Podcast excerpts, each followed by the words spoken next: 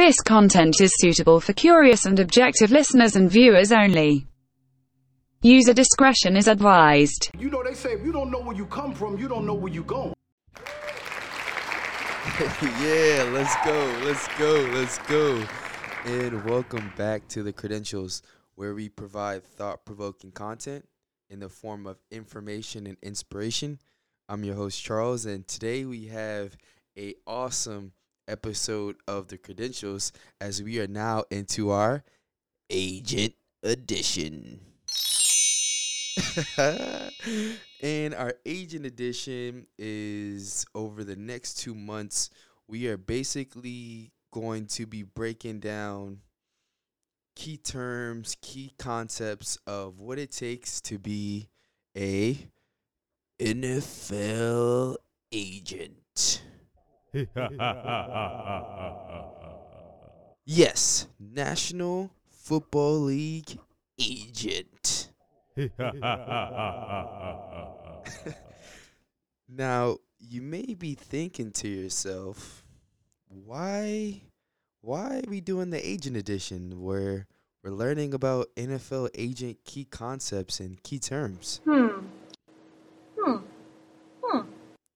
Well, let me answer that for you. Well, it's because I'm actually studying right now to become an NFL agent.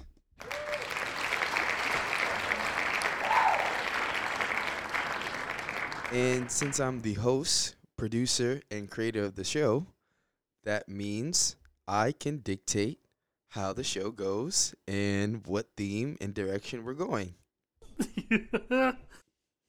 so, since I have that power and that leverage, I'm going to use the credential show as a way to hold myself accountable, a way to teach and understand these concepts, uh, teach them to myself, and basically relay these concepts in a way that if I can break it down for the audience and make it something, oh, okay, that makes sense, or oh, now I understand that, then I think that one, you know, provides the listener with a unique listening experience in terms of learning more about NFL player contracts and what they go through, but also it's a way that I can focus in on this test and make sure that I pass it and I get licensed and I can keep pursuing my goals and my dreams. So, with all that being said,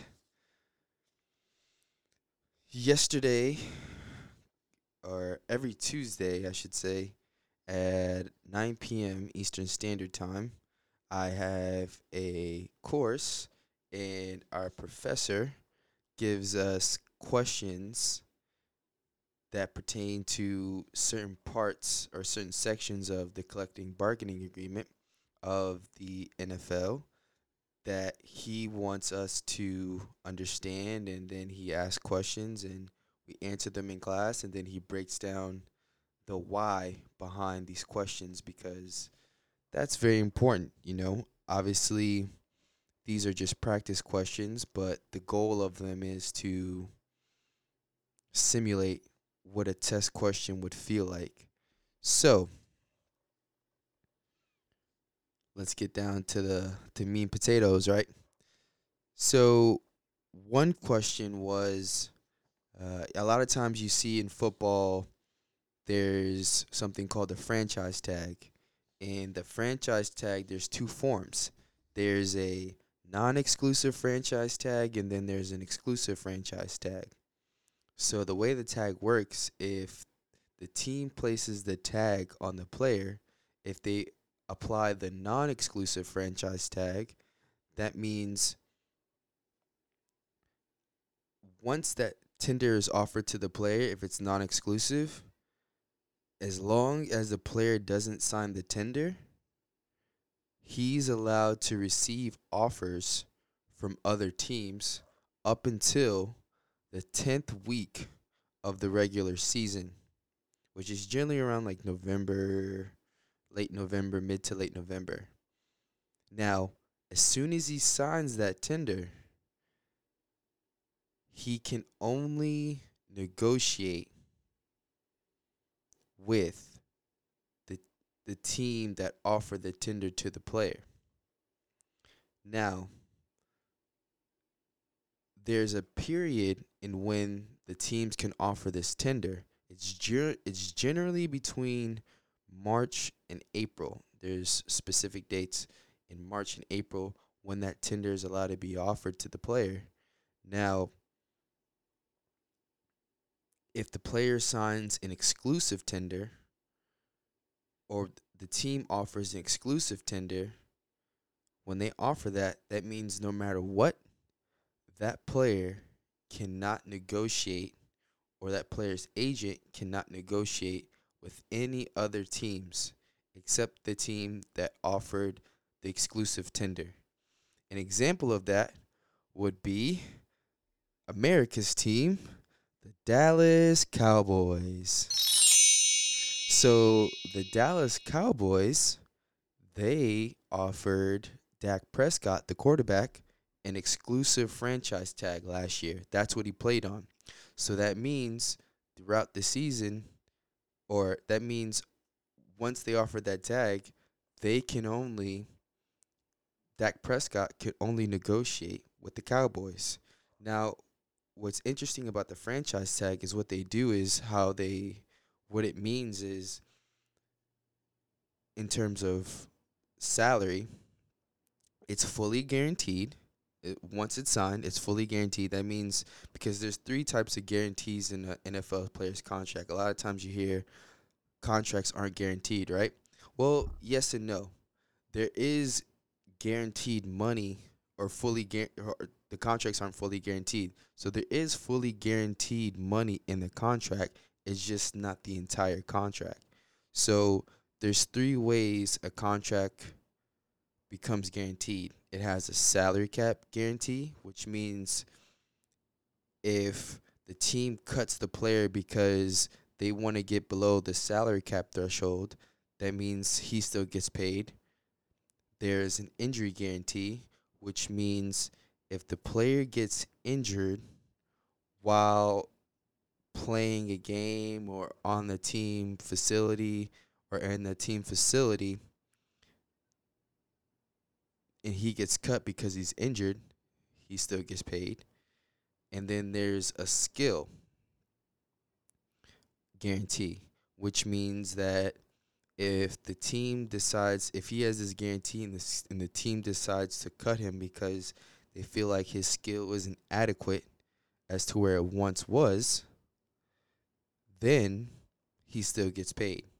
So, in order for a contract to be fully guaranteed in the NFL, he needs to have a skill guarantee, an injury guarantee, and a cap guarantee. Ah. right? It's a little, it's a lot. It's a lot to to to take in. So, in the question for our homework, it said if a wide receiver signs a non-exclusive franchise tag or gets offered tendered a non-franchise a non-exclusive franchise tag and signs with another team what happens well, what happens is if that player signs with another team, then the team that had his rights, per se, they have two options. They can either one, not not uh, match the offer, and instead, with the franchise tag, they get two first round picks guaranteed to them. Or they can say, nope, we're going to rip up that offer sheet by the other team and we're going to exercise our right of first refusal and we are going to instead match that offer and now they retain that player's services. So that is what you got to know about the franchise tag. And if I didn't mention it, the franchise tag, which I, I think I did it, it's an it's an average of the top five salaries at the position that you're playing. So, for instance, for a wide receiver, it would be the top five franchise tag salaries.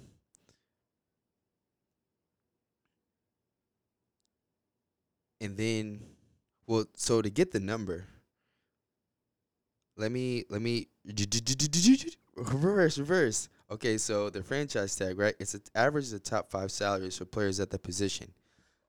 How they get that number though is they add up the last franchise, the last five franchise tag numbers. So let's say it's like 15 million, 14.9 million, 15.5 million, 16 million, 60 million, right? They add those numbers up, they get the sum, and then they take that number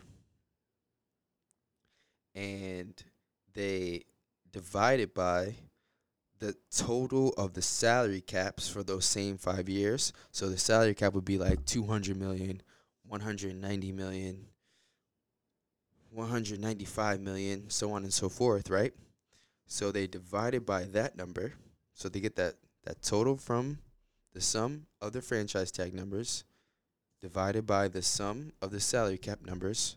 And then they multiply that number, that decimal, by the salary cap number for the upcoming year. So for 2021, the salary cap number is 182.5 million. So you get that whatever whatever decimal point that is, and you multiply it by the salary cap, which is 182.5 million, and then that's how you get the franchise tag number for each respective position. Now, there's a special clause in the franchise tag where if you get tagged for the third time, three years in a row, then you get the average of the top five salaries for the highest paid position. Now, in football, that's generally the quarterback. So, let's say you're the kicker, right? Which is crazy to think. But if you're the kicker and you get franchise tag for the third time in a row, you could potentially be getting the salary of a quarterback. That'd be dope, right? if I'm a kicker and all of a sudden, because kickers usually make one to three million, and then if some team was just ran poorly and they said we're gonna keep franchise tagging you, know, all of a sudden you have a twenty-five to thirty million dollar salary for one year. God's plan, right? So, another cool concept that I learned is credited season versus accrued season. so basically, in the NFL, based on the number of games you play as a player, or the number of games you don't play as a player, that allows you to either get or not get an accrued or credited season. Now, you may be wondering what's the difference between an accrued and credited season? Hmm. Hmm. Hmm. So I'll tell you.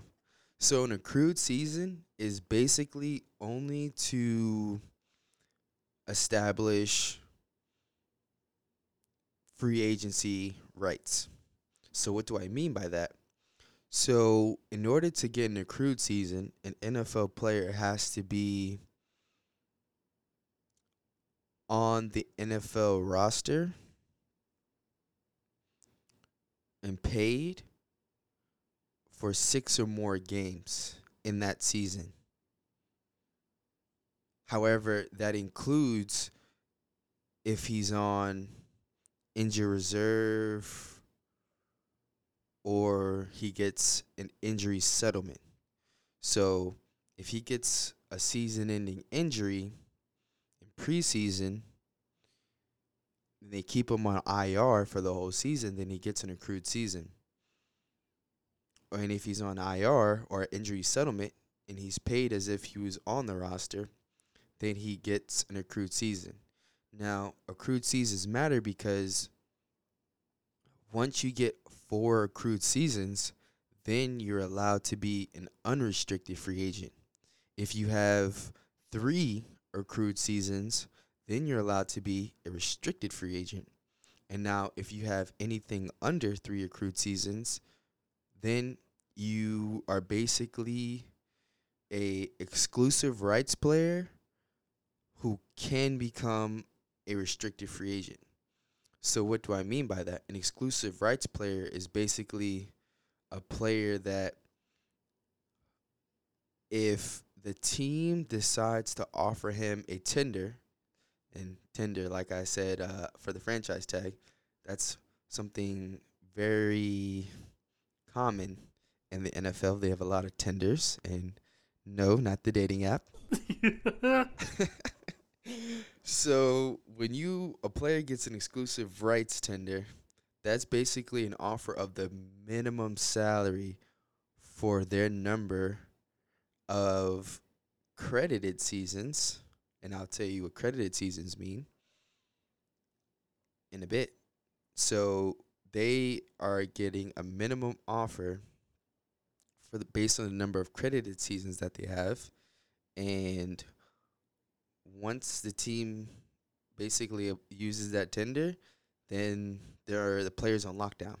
Now, if the team doesn't use the tender, then that player can become a restricted free agent, which means that the team has an opportunity to match what another team would offer. Now, for credited seasons, right? Now, credited seasons are there's two types. There's credited seasons that give you an increase in the minimum salary a team can give you.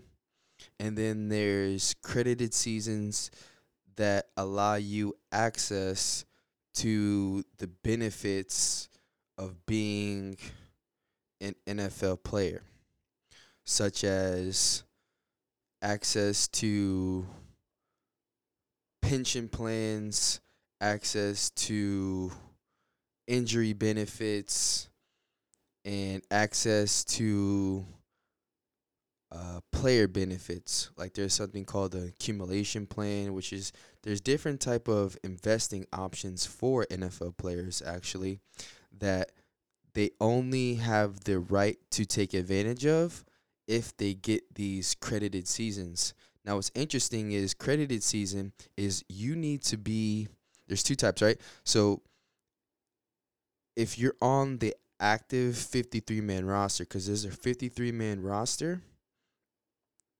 that teams are allowed to have on game day and then they're also allowed to have two players from their practice squad get called up on game day. Now, generally speaking, though, 47 to 48 guys are on the active game day roster. So, generally speaking, on a game day, there's 47 to 48 players active, but there can be up to 53 guys on the roster. Um, actually, up to 55 if you include the practice squad players that can be active. But generally speaking, it's 47 to 48. Now, for the increase in minimum salary for a player, you need to have three act three games on the active 53 man roster to get that boost in minimum salary. Now, let's say you're in the injured reserve, right? And how I said you can get an accrued season. In this scenario for accredited season, if you're in the injured reserve, you wouldn't get the minimum salary boost, but you could get injury benefits only credit for comp- for credited seasons, which means you wouldn't get the salary boost like I said, but you would get credit for access to the pension plan and the injury benefits and some of the investing benefits. So, why does the NFL do it that way? Who knows? But I can tell you that as you can see how tricky of a situation that it is, it's pretty sad for the players, Aw. right? But as they say in uh, business, you get what you negotiate for. So that is the sad reality of the situation. Now, moving right along, we also learned this week the rookie pool. So you may be wondering, right? The NFL draft just happened, uh, players got signed, and you may be wondering, well, how do they calculate how much to give these guys since the NFL has slotted salaries for their players? For the rookie players, I should say. Well, let me tell you. So what happens is the NFL and the NFLPA have created a formula where they basically give each draft pick in each round.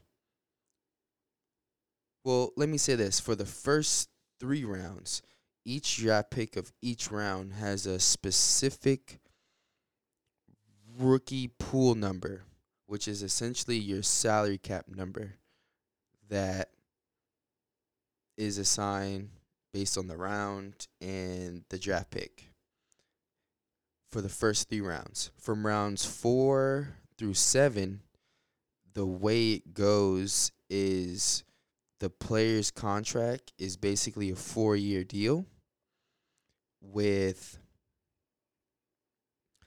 the salaries each year being the minimum base salary allowed based on the number of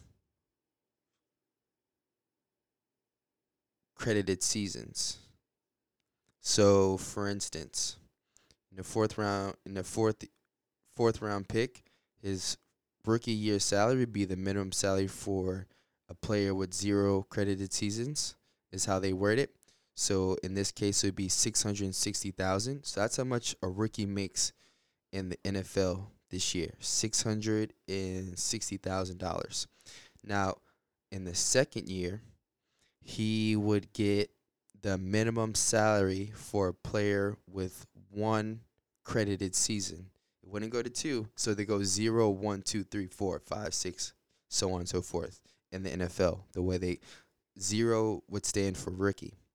So the second year of his deal, it would be the minimum base salary for a player with one credited season. And then the third year would be the minimum salary for a player with two credited seasons. A Little tricky, but I think that makes sense.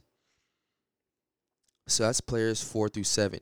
Now, like I said, rounds one through three, they come up with this formula and they give you they give each each pick a specific cap number. So let's say the first pick, the first the first round pick, number thirty two overall, right? Let's say he has a um a five million dollar rookie pool number, right? And then our question was, how do you, what would be his twenty twenty two base salary? So how we get that is first you have to figure out the 25% increase rule. So what that is is in a rookie contract the salary cap number and the salary cap number is basically how much it costs the team for that year of the deal.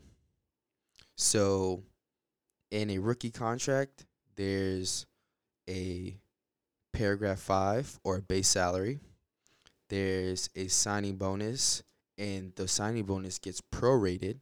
So that means they get a lump sum payment. However, for the contract, it looks as if it's split over four years instead of one year. So, for instance, let's say a player has a $12 million signing bonus. It wouldn't say, and he, as a rookie, like as a rookie, he signs a $12 million signing bonus, right? This 30 second pick, right? He has a $12 million signing bonus. It's not year one base salary and then $12 million signing bonus. Instead, it would be base salary and $3 million signing bonus for year one, and then year two would be three million dollar signing bonus. Year three, three million dollar signing bonus. Year four, three million dollar signing bonus, which gets you the twelve million. But it gets shown. That's how it gets shown. But in actuality, it was paid out in one lump sum. So in NFL contracts, it's interesting that, like I said, they do it for salary cap reasons to stay within the cap. They'll prorate the contract.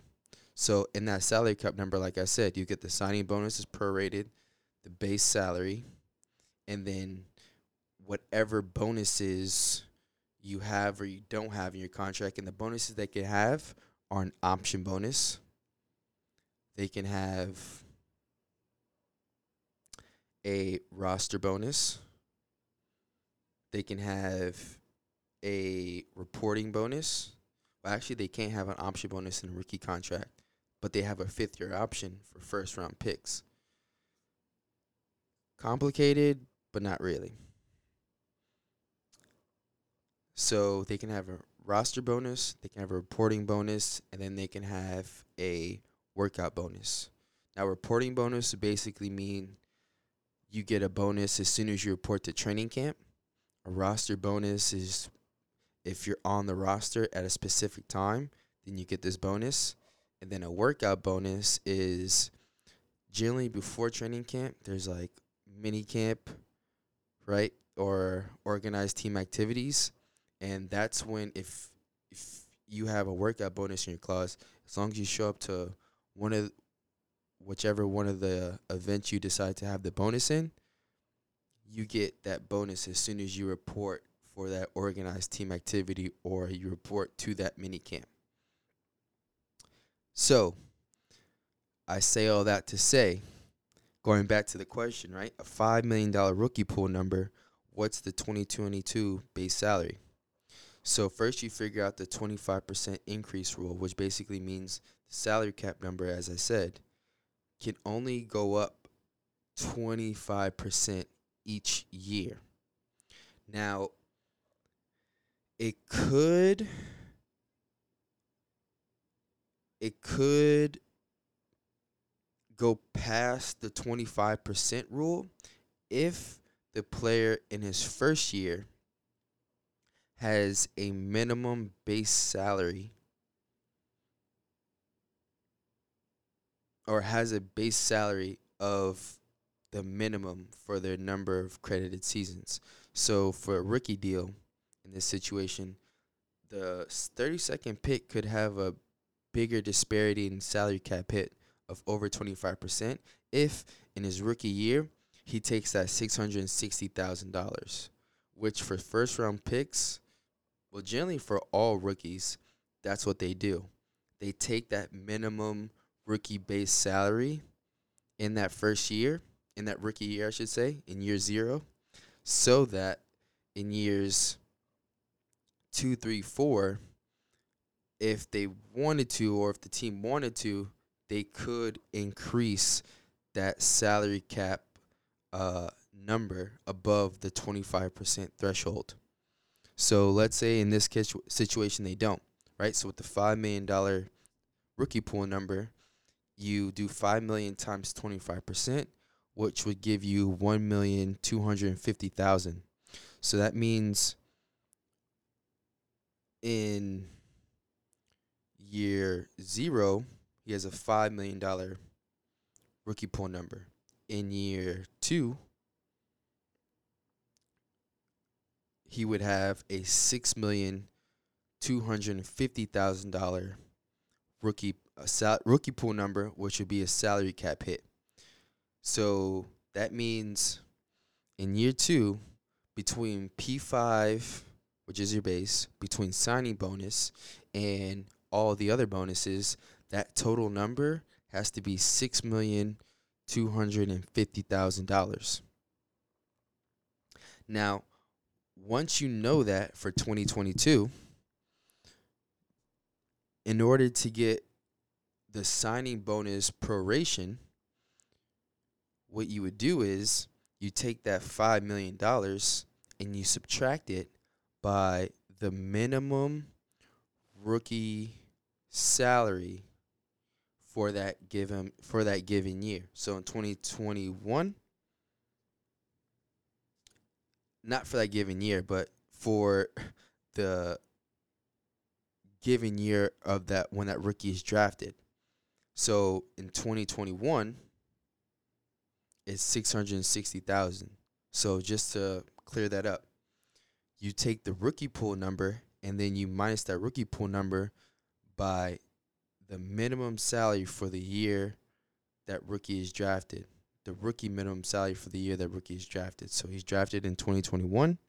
So you do 5 million minus 660,000 and then you get 4 million 340,000 and that would be your signing bonus proration. So that means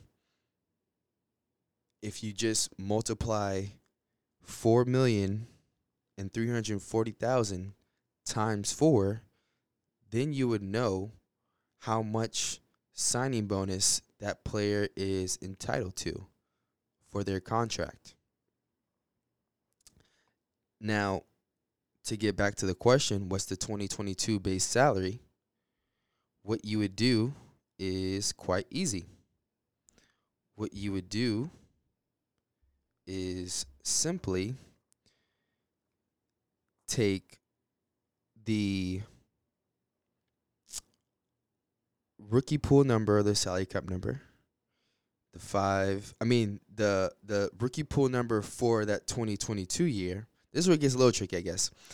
Now, because to get the base salary for 2022, you take the salary cap number or the rookie pool number for that year, which would be the 6.25, 6,250,000, which we got when we did 5 times 0.25 and then you add it times and then you add the 5 million back to it, which is a 6.25 and then you subtract that by 4 million 340,000, which is the salary bonus proration.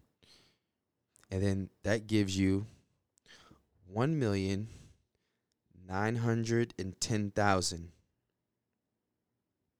and that would be the base salary for that player in the 2022 year. Now, hopefully that was sensible. And if you want a abbreviated version of what I just said instead of the long-winded explanation, you basically do the salary cap number for the given year minus the signing bonus proration equals the base salary for that given year. So if I wanted to do the 2021 base salary, I would just do 5 million minus 434,000 340,000 I should say. If I wanted the the third year, right? I would do 6.25 plus 1.25 because remember it's a 25% increase based on the salary um, based on the pool number. So it's always 1.25. That's how much it increase every year. Right?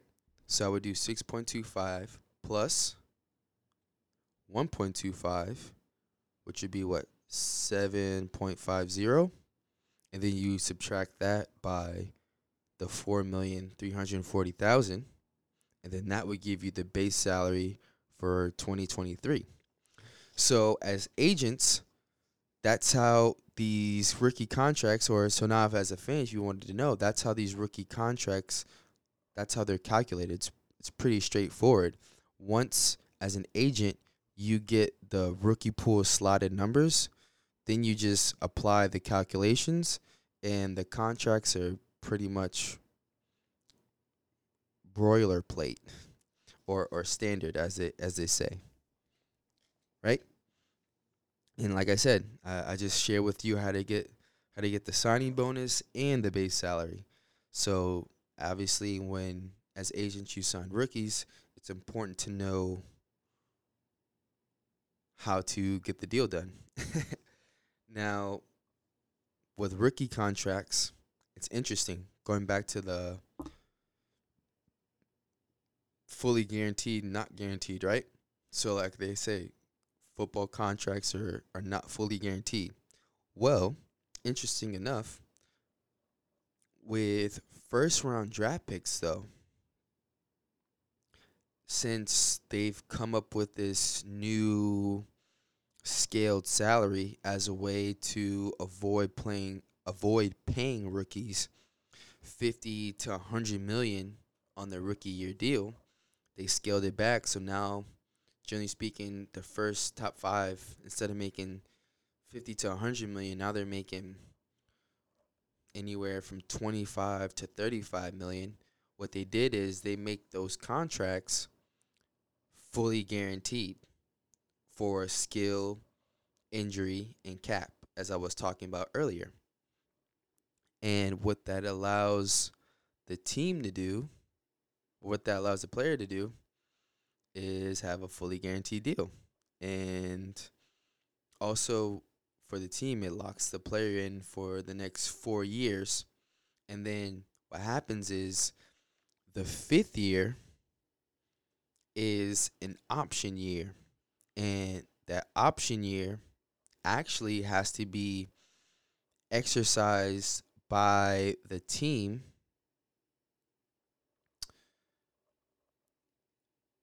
in the player's third year off season. So what happens is that fifth year option, the team has a window between March to like May, early May to exercise the fifth year option after the player's third year. Now, what happens is if the if the team doesn't exercise that option, then after the fourth year, the player becomes an unrestricted free agent. Now, if the team exercises the option, that means the player then becomes back on the contract uh, like he was. And then the fifth year option is fully guaranteed. So it's kind of like the franchise tag, and in that it's fully guaranteed for skill, injury, cap at signing, but also the salary is based on performance and accolades, or actually playing time and accolades. So, for instance, depending on the percentage of snaps that a player has played over his first three years or the number of snaps plus the number of Pro Bowl plus plus the number of Pro Bowls determines what what type of base salary the player can get. Because it's either off the franchise tag scale or the transition tag scale. So the transition tag is generally instead of the average of the top 5 salaries, it's the average of the top 10 salaries. However, with rookies, the transition tag can go anywhere from the top 10 salaries to salaries 3 to 12 or salaries 12 to 25 and basically the player gets into a slot based on the percentage of snaps played generally speaking 50 to 75 plus if they make or they don't make a pro bowl that determines how much their salary is on that fifth year option. Now, for players not in the first round, they don't have that fifth year option on their deal. Their deal is a four year deal. And what happens is on that fourth year, they have the same they have the same opportunity to get a bump in their pay that first round picks have, but instead of counting on the fifth year, it counts in the fourth year. And they have something called proven escalators, which basically means similar to what I was saying in terms with the fifth year option, based on the number of snaps, percentage of snaps that you play, plus your accolades, determines how much of an increase in pay a player would be in line for. Now, with the second through seventh round picks for the proven escalator, you're not going to get franchise, transition tag, nothing like that. Generally speaking, it's about a one to three million dollar raise. And to me, that is definitely a win. Right? I would take a one to three million dollar raise based on my performance, even though I know others are getting more. That's why they say run your own race, right? Be aware but don't compare. Because that's very important. Everyone your situation determines your choices and your options that you have. you know, it, it you wasting energy comparing and being salty or jealous at a first round pick for having these options when you're a fifth round pick. You know, because you might be salty, oh man, they get a fifth year option at this, but the fifth year the fifth round pick, if they ball out, they get to hit free agency instead of having to be under contract with an option clause that stops the player from getting free agency. You know? So there's pros and cons to everything. Everything's a blessing. It all depends on how you see it. Let's see here. And I'll give you a couple more concepts. That's let's see if I can get a couple more concepts that um I learned about that I want to share. All right, so couple more is that since we're on rookies this week, a rookie is allowed to renegotiate their contract after the last regular season game in your third year. So as you can see, there's a theme, right? After your third year, teams are allowed to basically make moves and evaluate. Okay, what's what's popping with this player? Is this a player that we have in our plans for the long term? Is this a player that we need to move on from? Is this a player that we're not sure of and we need to see more? Or is this a player that we need to lock up now before the price gets even higher and get them technically for a little bit cheaper than we would if we waited a year? So, as you can see in the NFL, after three years, and this is generally how sports goes. After three years, you get to see what's good and not see what's not good, and then from there, the team has the ability to to make moves and, make decisions and and uh, act accordingly. So that's like the the the hidden thing about these contracts is, you know, they're all essentially two and three year deals. No matter if they say five years, ten years, seven years, you know, they're all essentially two to three year deals that give the team the flexibility and, and the option to to move on if they feel like it makes sense to move on.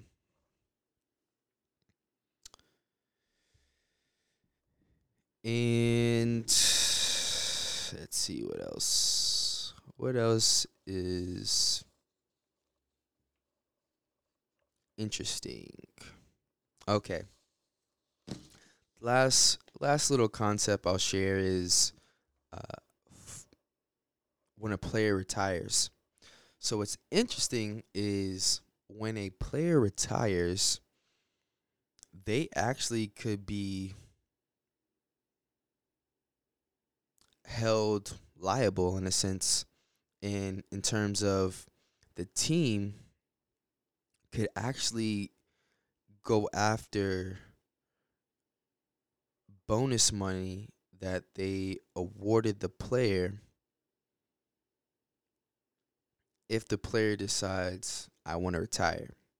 So, for instance, let's say a player decides, let's say in a player's contract, they have a $5 million signing bonus, roster bonus, for being on the roster March 18th of 2019. Let's say this is 2019. He has a March 18th roster bonus for $5 million. Let's say in June, let's say June 5th, the player is like, you know what? I'm going through training camp. This ain't it. I'm tired. I'm sick. I'm, I'm, I'm, I'm done. I'm done with looking at these plays. I'm, I, I flushed my playbook in the toilet. I retire. So what the team can do is say, you know what? We actually want our five million dollars back because you're qu- you're quitting on us, and we want it back. Now, this is also too, which is tricky about it. This is also too if you have this negotiated in your contract. Forfeitures of salary of bonus money is only in your contract if you know if it's negotiated in there. Now, I also say that too because most of the time, most of the time, it is negotiating your contract, um, whether you know it or not. and it takes a dedicated or intentional or very leveraged agent to weave that out your contract. But generally speaking, it's in there. So, like I said, March 18th, you get the $5 million. June 5th, you decide to retire. June 6th, the team could be like, yeah, we want that money back. And then what also happens too is if you're like, nah, I don't want to give it back to you, they could actually send you to arbitration. And they could be like, yeah. Um, and then the arbitrator decides who's right and who's wrong. Now, this is all up to the team's discretion too. Even if the forfeiture is in the contract, it's still up to the team to decide if they want to take action on that. Now, here's the interesting part with these bonuses, right? So, with a roster bonus, with a reporting bonus, with a workout bonus, with an option bonus, they can only recoup that money if that money was earned in that year. So 2019, it was earned. 2019, they can go after it. So in my same example, let's say this player decides to retire in March. No, in in uh in June of 2020, right? The team can't go and say, "Hey, from last year, we want that 5 million." Even if that 5 million, let's say you prorated that 5 million because you're allowed to prorate bonuses outside of the signing bonus and the option bonus if it's fully guaranteed. So even if that that bonus was fully guaranteed, right? And they and they prorated it, so they made it appear on the contract for 3 years instead of 1 year. Even if they did that since the money's not being earned, it's just being on the cap for it's just on the books for salary cap purposes, then the team can't go back and get that money. Now, the team can get future years, right? So they can get future years on only the signing bonus money. So, for instance, if the player signed a four year deal with a $16 million signing bonus, and after the second year of the deal, the player decides to retire, right? Complete the season, and before the third season, he decides to retire. Then the team could technically go and try to recoup the $8 million in signing bonus left on the player's contract. Very savage.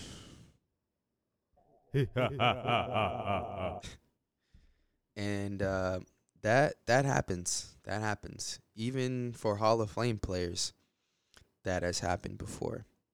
So, and a lot of this has to do with with the timing, you know. And you may be thinking about like, so why do these why do these contracts have these bonuses and things of that nature, right?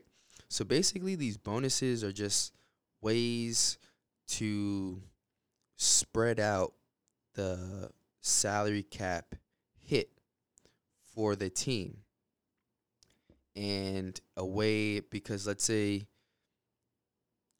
a team could pay a player $40 million in a year, but on the books, it's going to look like 15 million in that year.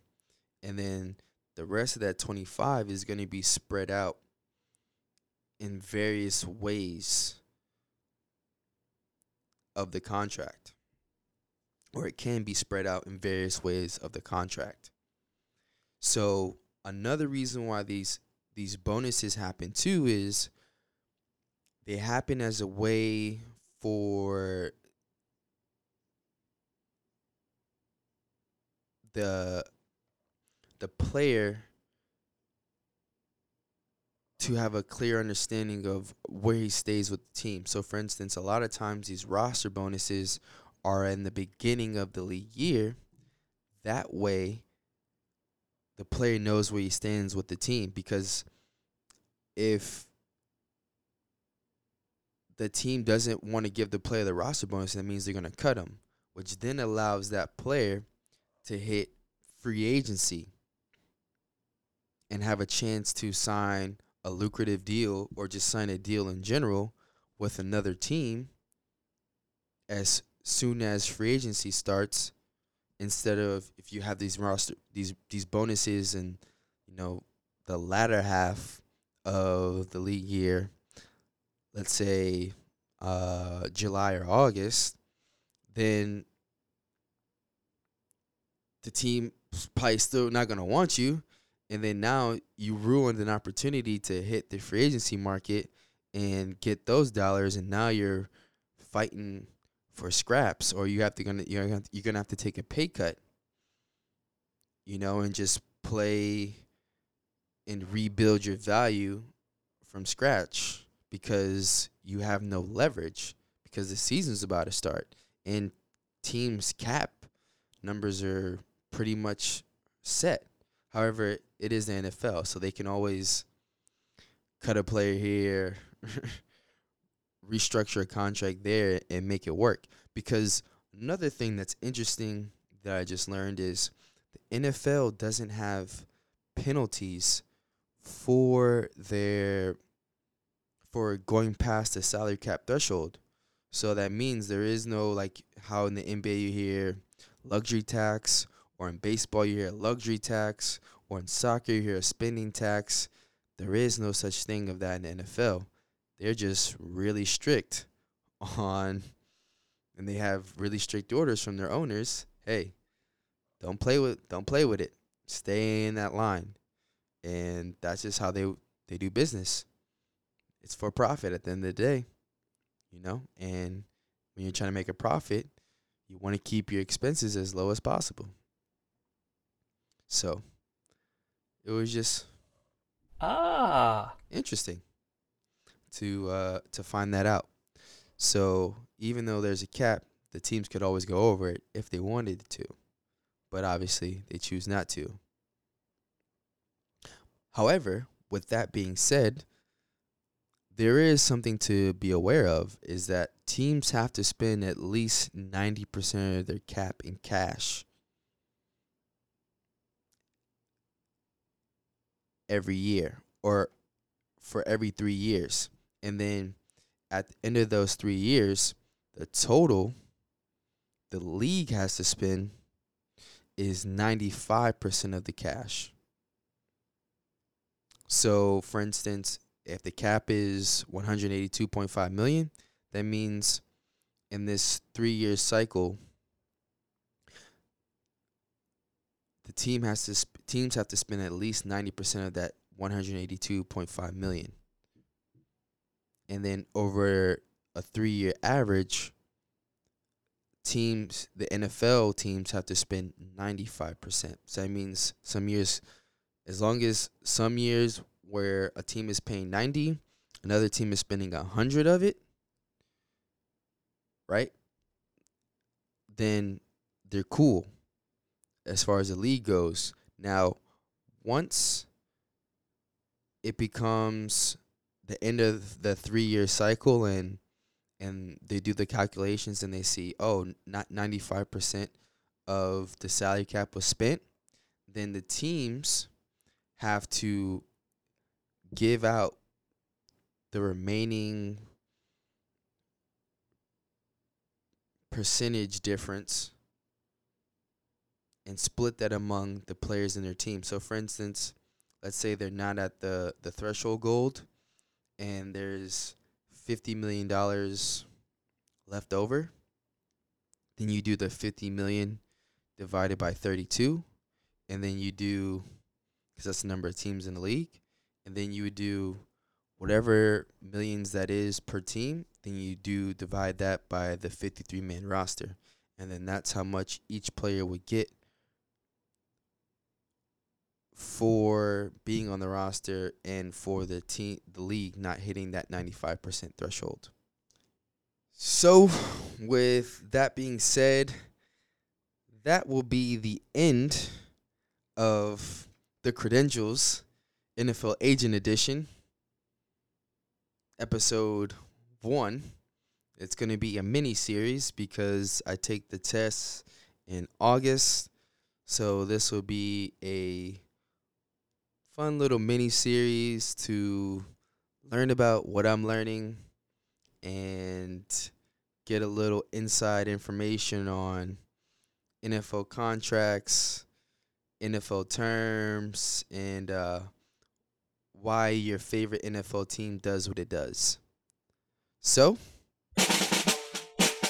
with that being said, this has been another edition of the Credentials. Like I said, our goal is to provide thought provoking enter- entertainment, thought provoking content in the form of information and inspiration. I hope you enjoyed this episode. Please share it. Please ask me questions if you want to learn more. And please give your feedback as to what's good, what's not good, and, and what could be better. Tune in to next week for the Credentials Agent Edition, Episode 2, Volume 2, whatever you want to call it.